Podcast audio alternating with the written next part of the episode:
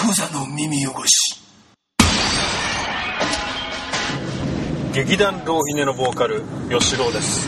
ベースのヨウジです。よし。じゃあ本日も、えー2017年11月5日に、えー沖縄のヒューマンステージというライブハウスで行われるライブイベントに劇団ローヒネが参加するのでその練習スタジオに向かう車内で撮っております。はい。ですじゃあじゃあじゃあまあ近況というかですね僕はですねコレクターズのライブに行ってきましたよ。お桜坂セントラル、えー2017年10月14日。い。やーまあよかったね。でまあ期待してたやっぱりあのメンバーの方々はいらっしゃらなかったんですがあのほらモッツ全財って走るでしょ？はこのコレクターズの30周年を記念した。これはあのファンの方が結構みんな食いに来てくれてさい。はよかったですよ。ファンの方ともい。交流してさ。そのライブに見に来るついでにみたいな。そうそうそうあの前日とか当日とかあー。13日とか14日にあの来てくれて。そうそうそうみんなで食べました。みんなで食べたっていうか食べてもらいました皆さんに。内地の方は？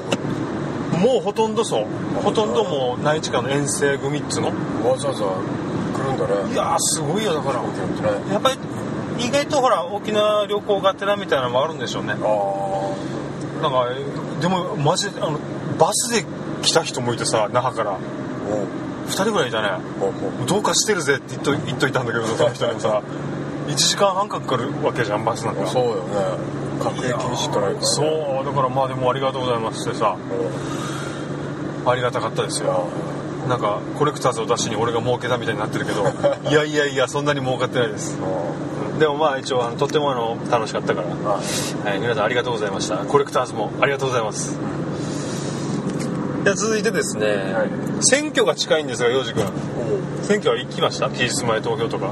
休日前は行ってないよ。行ってないか、ういやまあまあ俺行ったんだけどさ、まあ、別にどこに入れたとかそういう話じゃなくてさ。ん。どこでやったの？役所役所よ。市役所で。役所行ったらいけんできるすぐできる。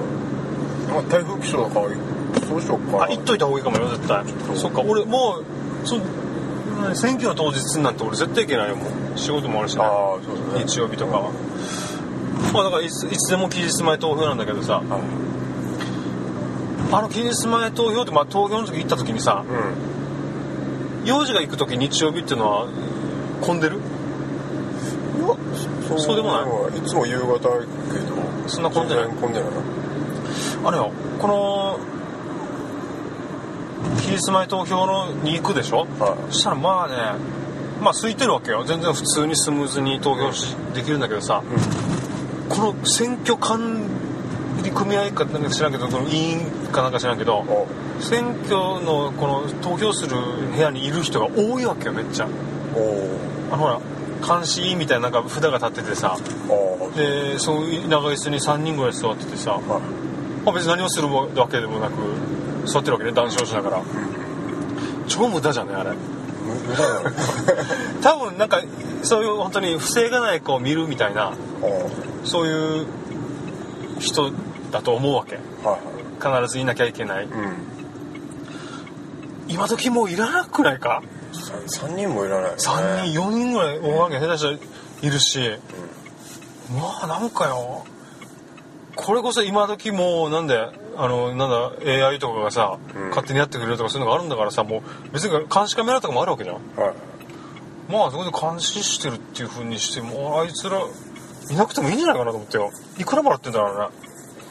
職員なのかね。あまあ普通にあの役市役所の人ってことか、うん役所にとか。あれもう別別の要するに外の掃除しとけとかさそんカンカン拾ってこいとかさ。役に立てって話もうちょっとさなんかねいらねえなと思ってさ。まあまあいるんだろうけどね。なんか俺昔は本当に絶対もう仕事したくないと思ってた時期ね。はい。あれやりたかったわけ。東大東大森？っつうの？あの海の港のさ東大のあのーいやあこんな仕事があるかどうか知らんよ。知らんけど東大のさ明かりがついてるのを常にチェックしなきゃいけない仕事がもしあったとしたらさはい。なんか必要っぽいじゃん。まあ一人は絶対いなきゃいけないみたそいう。なであの明かりが消えてしまったらあの船が困るしさうんで人命にもかかるでしょ。一人ぐらいは絶対そこを見張ってなきゃいけないようなか気がするわけ。うでそれでその仕事ってめっちゃ楽だなと思って でそこでさ多分待合室みたいなのもあるでしょ、うん。でそこで本でも読んでりゃいいわけですよ。んそうだね。ずっと。うん。でライトが消えたらまあ分かるじゃん。うあじゃあ消えたから交換すりゃいいんじゃん。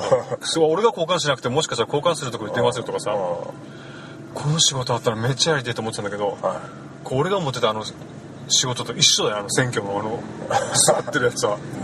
見てないよ別にあいつは絶対。言ってないよな。うな言ってもいなくてもいいよな安倍さんあのそこに怒るのがかっこいいと思ってるから言ってるわけじゃなくてさちょっと羨ましいなっての。もあるああそういうやつそう。まあいなきゃいけない仕事楽な仕事？っていいよなみたいな。まあだから、まあ、目指せ。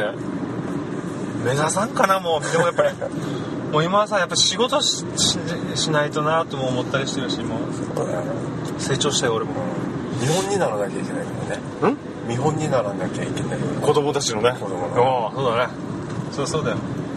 家でゴロゴロしててさ「うんお父さん仕事何やってんの?」って言ったら「いや東大無理だよ」ってさ「いくらもらってんの?」って言ったらまあまあもらえてたらなんかやばいもんな。ああまあそれはそうだよ。うん子供ががでも頑張らないかもしれない頑張らないよくわからんけどな。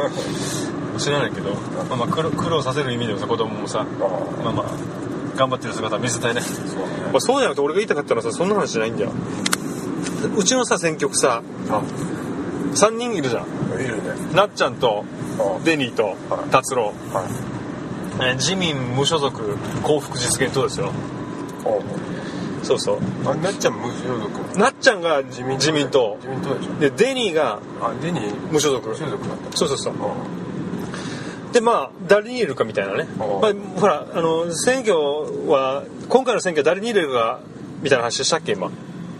誰に入れるか分からんみたいなあの風潮があるわけですよ。あ今回はなんかその選挙の争点が分からないとか。でもさ皆さんはい。考えてください。いつでも誰に入れるか分からないんですよ。うん。俺たちは、うん。頭があんまり良くないから。別に何か見るわけでもないし。ノリノリだよな。ノリ。だからさこれあのおすすめの方法があってさうん。ルックスで選ぶってやつなんだよね。ルックス。これはあの俺が大好きなポッドキャストさっきも話したけどあのコレクターズのね池袋交差点24時で学んだことなんだけどさこれ人は見た目が100%って言うでしょ？あだからそのルックスでこう投票するっていうのはねまあいいんですよ多分。理にかなってる。理にかなってるよ。だってさ嘘つきそう嘘つきそうなやつは分かるでしょ？わかる。だからまああなたの判断は正しいってことを言いたいわけですよ。あこんなルックスで選んでもね。だからさなんかこんな話をちょっと知り合いの女性にしたわけね。あじゃあなっちゃんには入れねえみたいな。じゃあデニーだなって言ったんだよ。あなんでって聞いたらもう毎回も見るたんびに胸元が開きすぎだと。なっちゃんは。あなっちゃんなっちゃんは。あんなのは信用できないみたいなこと言ってたからね。その人はね。あでもデニーもねああのー、俺知らんよ、はい。まあおそば食べに来てくれたこともあるから。う。うん。別に何の文句もないんだけど。あデニーとは、まあ、玉木デニーさんじゃないですか本名わかる？知らない。安弘っつうんですよ玉木 まあ別にいいんだけどさ。偽ってるってこと？偽ってはいないよ別に。芸名だからねもともとタレントだったからね。まあだからちょっと笑っちゃってさ「安い安弘かよ」みたいな。もうなんか普通みたいなね。あと達郎ね。達郎。彼には聞きたいことがあるんだよ。幸福実現党だからさ。レプタリアンは本当にいるんですか？って 聞いておきたいねやっぱね。で言いますよって言うんだったら俺一票入れてもいいと思ってんだよ。ああ確かに。うん。でもまあどこに聞けば聞きに行けばいいかわからんし事務所とかあんのかね？この幸福実現党の。あるよ。ある？あるある。あそっか。どっからだったよまあまあそんな勇気はないけどな俺 そう事務所に乗り込んでから「レプタリアンいるんですか?」って。こういう時どうなるんだろうね。例えばさこの公明党だってさ、あんまりこの何？あの創価学会の会員であるということはもう公然の事実だけれども、うん。今も報道も別にされるけど、なんか別にそのことはあんまり言わないじゃん。なんかもその池田大作先生がなんたらそこのその教えに浸水しまして、うん。私はこの公明党から立候補させていただきました的なことは言わないじゃん。うそうだね。そういうのは。ん。だから幸福実現党どうなのかね。だからこの私はこの幸福の科学に浸水してまして、はえー世界にはもうレプタリアンがもういっぱいいるから だからそのためにもあの立候補したわけでありますみたいな。だって信じてるわけじゃん。もそうなの。あ幸福実現とはそうなの。レプタリアンとか。レプタリアン。そうそうそう。押してるわけ。押してる。押してる押してる派だそう。うん。だそこの党から出るってことはレプタリアンを信じてなきゃまあおかしいでしょ。まあそうだね、演説でも言わなきゃいけないぐらいのそうだよそう本当はね。案件だよな。そうだってあのだ例えば安倍首相はもうレプタリアンだとか言い,、言いそうなもんだけどさ。ねだからやっぱそこはちょっとまた正常っていうかさあのそこは世間とずれてるなっていうことは分かった上でやってるんだろうね。そう。そういうことを言うあのレプタリアンはいるって思ってるけどその意見は世間とずれてるなっていう正常認識もあ。ってわかってとかもしれないまあちょっとさこれでさうん。ちょっと時間があれだから繋がるかどうか分からんけどちょっと長い話をしたいのよ俺は。あいいですか？あいいよ。あのねこれ最初に言っとくけど、うん。俺はまあこの最近さ統合失調症の話とかよくするじゃんここで。うん。まあ批判したりなんかバカにしたりとかそういうことじゃないわけよ。うん。すごくやっぱりなならないようにみんなにしようぜっていうことを言いたいわけね。あ。こんなひどいことになるよとかだそれの一環でもあるしであともう一つあの俺はユタをさあのまたこれも批判してるわけでもないっていうこと先に言っとくけど前さあの俺の説でさユタは統合失調症っていうのがあったじゃん。ああだっけ。うん、あったわけ、あこれはまあこっちで言ってないのか。あのモテラジとかに出た時にさ、出してもらった時に、あのーそういう話したわけね。はいまあユタっつうのはまあ沖縄の霊能力者的なイダコみたいな人よ。であのーなんかそのユタは統合失調症じゃねえかっていう話をしたわけだけどこれを裏付ける話をちょっと聞いたわけね。あの俺の知り合いがさその自分のお母さんから聞いた話らしいんだけどそのお母さんが言うにはあの家族には言ってなかったけどあのめちゃめちゃ幻聴が聞こえまくってた時期があるんだって。はいはでその時そのお母さんはうん。これ神様の声だと思ってたんだって。でその声に従って全部行動してたと。例えばだよ、うん。ほんと些細なことも朝ごはんは卵焼きにしろとか。あなんか本当にそういうちょっとしたこと。うん。今日はカレーだとかつまりはなんか神だわり状態なわけよ。この神だわりっていうのはなんかね幻聴とか幻覚が聞こえるこの霊に疲れたような状態のことを沖縄では神だわりって言うんだけどそうそういう状態なわけこれユタになる手前の状態ね。で幻聴は聞こえる幻覚は見える。それらはもう全てもう神様の仕業だって思ってたんだって、うん。そのお母さんもね。でも詳しくは忘れたけどまあもろもろあってこの症状が全部収まったんだってで今はもう全く幻聴も幻覚もない。普通に生活してるんだけどでもそのお母さんが言うには今思ったらあの時は鬱だったわと自分。鬱。って言うんだって。でなんでかっていうとその神だわり状態この幻聴がめっちゃ聞こえてる時って仕事でちょっとなんかいろいろあって眠れないくらいめちゃめちゃ悩んでたらしいわけでその悩みが解決した時期とうんこの神だわりこの幻聴が聞こえまこれが終了した時期が、まあ、重なるんだって。だからあの時は神様の声だと思ってたんだけど、うん。まあただの精神病だったわみたいな、いう感じで言ったんだって、だからなんかユタとかそういうのは多分ないかもしれないよみたいないうふうにお母さんが言ったんだって。でそのお母さんほらさっきうつって言ってたけど、ほらうつと統合失調症って混同ししがちなんだけど、ちょっと症状違うわけよ。うつはねなんかやる気が出ないとか、うん。ダリーとか、なんかめっちゃ落ち込むとかそんな感じなんだけど、統合失調症は幻聴とか幻覚妄想が激しくなるわけそういう症状なわけね、つまり前にも言ったやっぱり神だわりと統合失調症の症状って似てんのよ。でユタの修行ってあるじゃんちょっと前にこれも話したけどこう精神的におかしくなった時に沖縄ではユタに相談するか病院に連れて行くかなんだけどまあユタ半分病院半分みたいなことわざみたいなのもあってうんユタに連れて行くって風習も多少あるわけね。はでその時にユタに店に行く、まあ、相談しに行ったら、うん。ここれはこの症状は、この幻聴が見えたりするのは幻聴が聞こえたり何か幻覚が見えたりするのは神だりいうん。それは幽霊が見えてると。はだからあんたユタになりなさいって上から指示が来てる。これ霊界から指示が来てるから、うん。みたいな話になって、うん。そのままユタの修行に入るみたいな、いうん。まあ、そういうことがあるわけね。うん。でそのまた修行に入るのを拒んだら家族に不幸が起こるとか自分があのユタ病っていうほらなんか病気になるとか。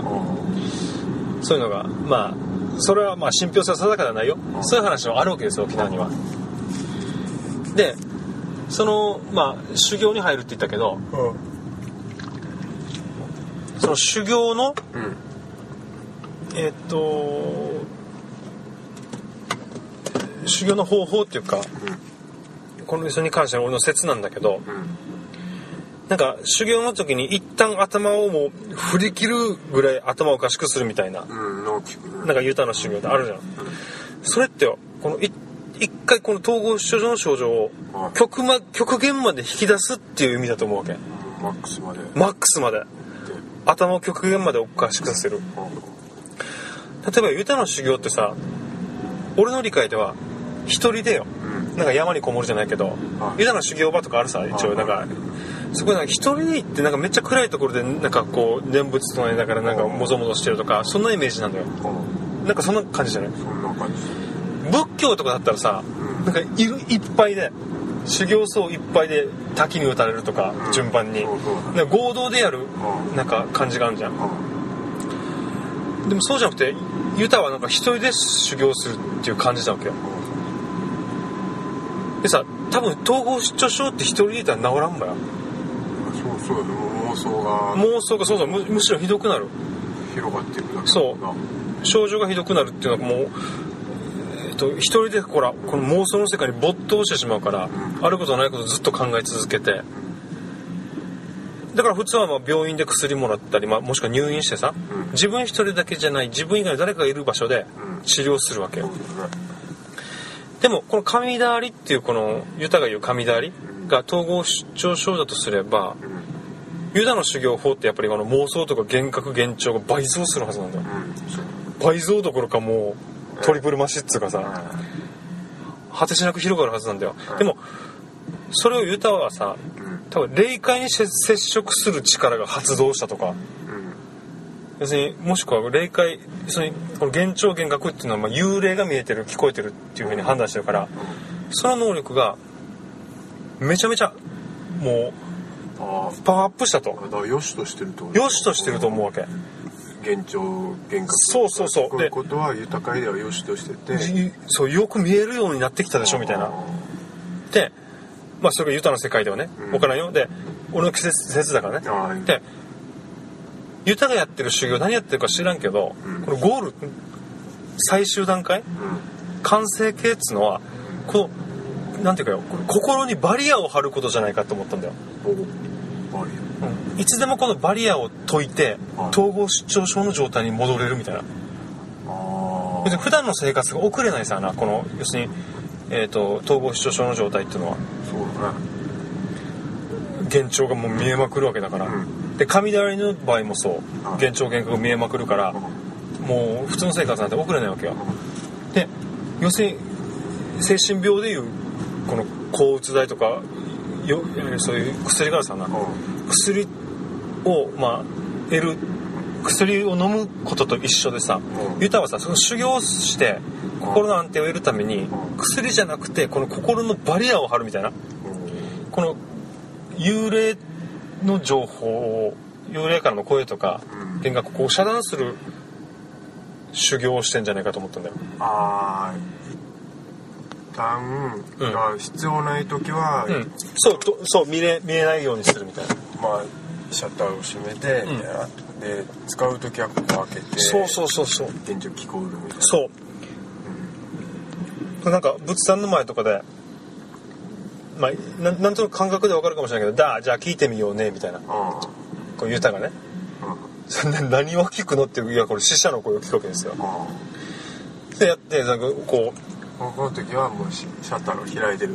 そう。こうやってなんかその時にこう念仏みたいなの唱えながらうんこう手をこうスリスリしてあなんかやるわけですよ、うん。そしたらほらあのえあんたお墓の掃除してないでしょとかうん。言って確かに当たってたりするわけね。うん。でこのなんか手をスリスリしてこの念仏唱えるっていうこの作業がうん。バリアを解くっていうまあうん。作業。でそのバリアを解いた時にこの幻聴が聞こえるわけじゃん。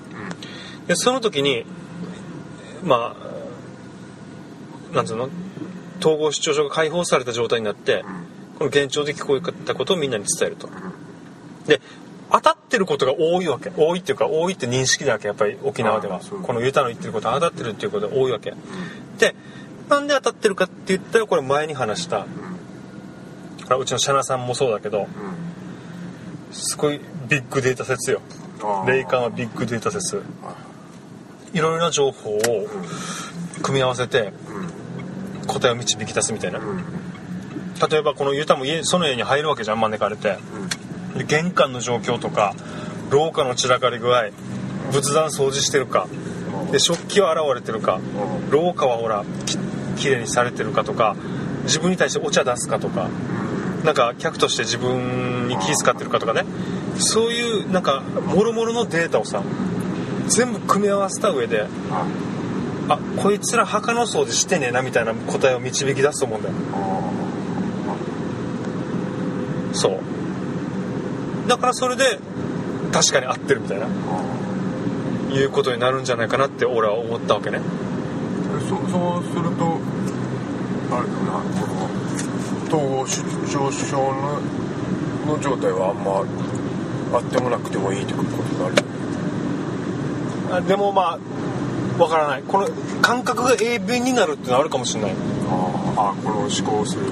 うん。最初にさあの集めたデータをさあ統合するためには統合失調症になる必要があるとかさなんかわからんよ。あはいはい知らんけど最初に。解析して答え出すのに、ん。その能力。能力が必要みたいなものがあるかもしれないしちょっとそうそう分からんけれども要するに察しがいいっていう状態になるためにうんあの統合失調症を発動させるとか、あまあ、ぶっちゃけだから察しがいいだけかもしれんさ。あうん行々しくいろんなことをするけれども。でもまあいろいろタイプがいるだろうね。まあ分からん。これはもうさこれはもう本当に分からん。でも例えば本当にただ占いのさあのロジックとかでもやっぱりそのビッグデータ的なことは使ってるはずなんだよ。そうそうだね。この人と対峙した時にこの人の例えば服装を見てとか。探偵だってそうじゃんホームズだってあのあなたの手にチョークがついてましたのであなたは先生ですねみたいな。あそれ系のさなんか話で察してるんじゃないかなみたいな。そう。だからそういうので、まあ、カリスマ性が出てくるっていうかなんかそんな話なわけですよ。と思ったんです。でまあでもあのその幻聴っつうのはやっぱりもう一つ言いたかったのはやっぱり自分の声なんだろうなってことなんですよあ聞こえるうん、聞こえてるのは。で、例えば、これ精神病的に言えば、幻聴なんてないですと。うん、あの、安心してくださいねと。今あなた病気ですからそういう風に聞こえてる気がしますけれども、それは、あの、違いますよ。薬で抑えますからねって言うんだけど、でもこれって多分自分の声だと思うんだよ。あ自分が今、そのあ、心の声心の声うんそれをまあ自分が思ってることだともう認識できなくなってるっていう状態だと思うわけよ。まあまあだからどうなのか分からんよ。だから、まあ、そういうそういうのも思いました。そういうことも。でであとでまた思ったのがさっきのちょっと話につながるんだけれどもまあつながったら申し訳ないけれども何も誰も批判してません。僕は。そういうただあのそういうそういうこともあるかもしれないなって話してるだけで。例えばまあ幸福実現党とかもそうだけどもうもっと他のさもうすごい例えばオウム真理教とか今一緒にするわけじゃないけれどもなんかカルト教団の教祖とかね。あなんかそういうやつらってうん全員よはい自分でも気づかないうちに統合失調症になってんじゃないかと。で彼らも神の声が聞こえるはずじゃん多分。それを信者にこう伝えるでしょ。あの自分でも気づかないうちに統合失調症になっててマジでこの幻聴神の声だと本当に本気で思ってて。うんでどうやったかは知らんしもしかしたらこれも無意識かもしらんけどこの幻聴を抑えるっていう心のバリアの能力はもう身につけてて。さらにビッグデータを解析する能力。まあ察しがいいっていう育ちもあって。だからカリスマ性が出てんじゃねえかみたいなあいつらみもしかしたらみんな統合失調症っていうかちょっと少し精神のあの病気を患ってんじゃないかと。だってさ言えるか俺はブッダの生まれ変わりだったとか真剣に。言えないだろ？これ冗談だ冗談じゃなくてマジで言えないじゃん。真剣に。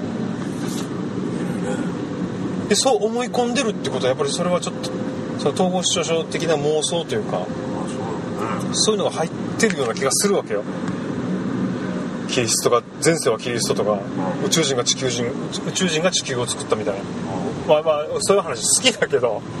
うん。だからこれ真面目にこう語る笑いなしね。語れるっていうのはちょっとおかしいじゃんはっきり言えば。まあどっかがハイな状態じゃないとそうそうそう創病とかね。できないもんうねん。まあ要するにこういう真面目真剣に信じてこのストーリーまで作って競技としてね。うん。それ固めてもう矛盾矛盾矛盾はあるけれども彼の中で矛盾のないように固めてでそれをもうとうとうと語ると何千人もの前で。でそれで熱狂すると信者も。これ統合症じゃない症じゃないとできないんじゃない。ヒヒットラーもほら精神的な煩いはあったって話もあるさ。それでもうあのみ聴衆を熱狂させるこうカリスマ性があったとかあるでしょ？ちょっとやもう要するに精神がやばいんじゃないかって話を言いたかったの。そう。っていうことがあるんじゃないかなと思って。でだなんだっけな。ね最後に言いたかったんだよ。その教祖俺の説が正しければ、うん。この教祖的なあなたがついていこうとしてるあこいつは俺のこと全部分かってるんだってこの人についていこうみたいな感じで思ったとするよ。でその人は、まあ、統合失調症の可能性があるわけよ。俺の説からしたら。でそいつその人についていきたいって思った時には何何かしら、まあ、少しでもさこの人に近づきたいこの人のようになりたいっていう気持ちが生まれてるわけじゃん。ちょっと考えてください。それはあなた統合失調症になりたいと言ってることと一緒ですよと。いうことを言いたかったんだ俺は。うん。まあ長い話だったけどよ。ちょっとそういうせそういうのがあるんじゃないかなと思ってさ。ちょっと最近思ったんですこれよし以上だな。まあもうそろそろスタジオに着くんだけど幼児何か話し足りないことある？ここで？うんここで。なんかスマホあれだよね。何？勝手にいろいろ変わるよね。何勝手にいろいろ変わるって？画面とかさ。ない。ない そう。それお前統合失調症がぶり返してない？大丈夫？ななんかがアップデートってことにした？の iPhone お前 iPhone じゃないの Android でなんか勝手にやってくるよね。あれあ嫌嫌嫌なんだけど。あのー、そのアップデートを勝手にされるってこと？ななんかだたちょうど今日なんだけど、あのなんていうの？待ち受けっていうか待ち受けの前のなんかロック画面的なうん。のが普通に時計デジタルだったんだけど、うん。今日見たらアナログに変わってる。変わってんだ 超迷惑なんだよね。例えばこれも機械の不具合とかアップデートによってあのーなんか試みてるんじゃないの？アップデートによってなんかそういうちょっとしたところ変わったかもしくは気づかないうちに幼児が勝手に自分で変えてるかです。それがあのまあなんていうの？タッチパネルだからさ、うん。あれこれなんかし気づかないうちにうん。やってるのかもしれないんだけど。いやいや違う違う。幼児はさ夜寝てると思ってんじゃん？起きてからその時計を変えてんだよ多分。で だからそれ戻したくてもどこやっていいか分からなくてよ。あそう。でそれ起きた時にやってみればその とかあの天気予報のなんかアプリじゃないけど、うん。最初についてたこのあ天気予報のうん。が勝手になくなったりさ。アプリがなくなる。なくなるっていうかなんかなんか他の別のニュースのと一緒になりましたみたいな。全く俺は分からないけどアンドロイドなならではなんじゃない？もしかしたら。ならではなのかな？なんか勝手にさ統合されたの？統合されて統合症だけに。いやお前がじゃなくてさっきから統合症の話してるからさ。あ統合されたか。あ嫌だよねあとこのアプリの位置が変わってたりさ。だからさ一つ言わせてくれ。だあの幼女はさ今それに関してお。なんでかなもう本当にもうアンドロイドクソだなみたいな意見があると思うよ。うでもよそこにさんうん。あの例えば盗聴されてるとか誰かがこの携帯をいじってるとか思うようになったらあの一回ユタニのとこ行った方がいいから。な マジで。うん お前の携帯をいじわざわざいじるやつなんていねえわ。なんか思わないけどさ。う んなんか嫌だな。そうそう。だから皆さんにも言っておきたいんだけどまたこの話戻るけどあの要するにあなたをつけ回す人はあんまりいないですから、ね。うん。ないしよあのそそんな世の中悪いやつなんかいないよ。そうだしあのそんな暇ないからあの誰かに追われてるなと思ったらあのとりあえずは俺ちょっと精神的に疲れてるかもって思ってください。や休ん寝てください。寝る寝る休む。そうそう。あと友達と話すとかお母さんに電話するとかマジでやってくださいそれは。それでお願いします。はい。OK じゃあこの番組は「小座の耳汚し」という番組でございます。ググっていただいてそちらから番組へのご意見ご感想ご要望などお願いいたします。じゃあそんな感じで終わらせていただきます。じゃあまたいずれ。いずれ。はいクザの耳汚しネットラジオにはホモが多い。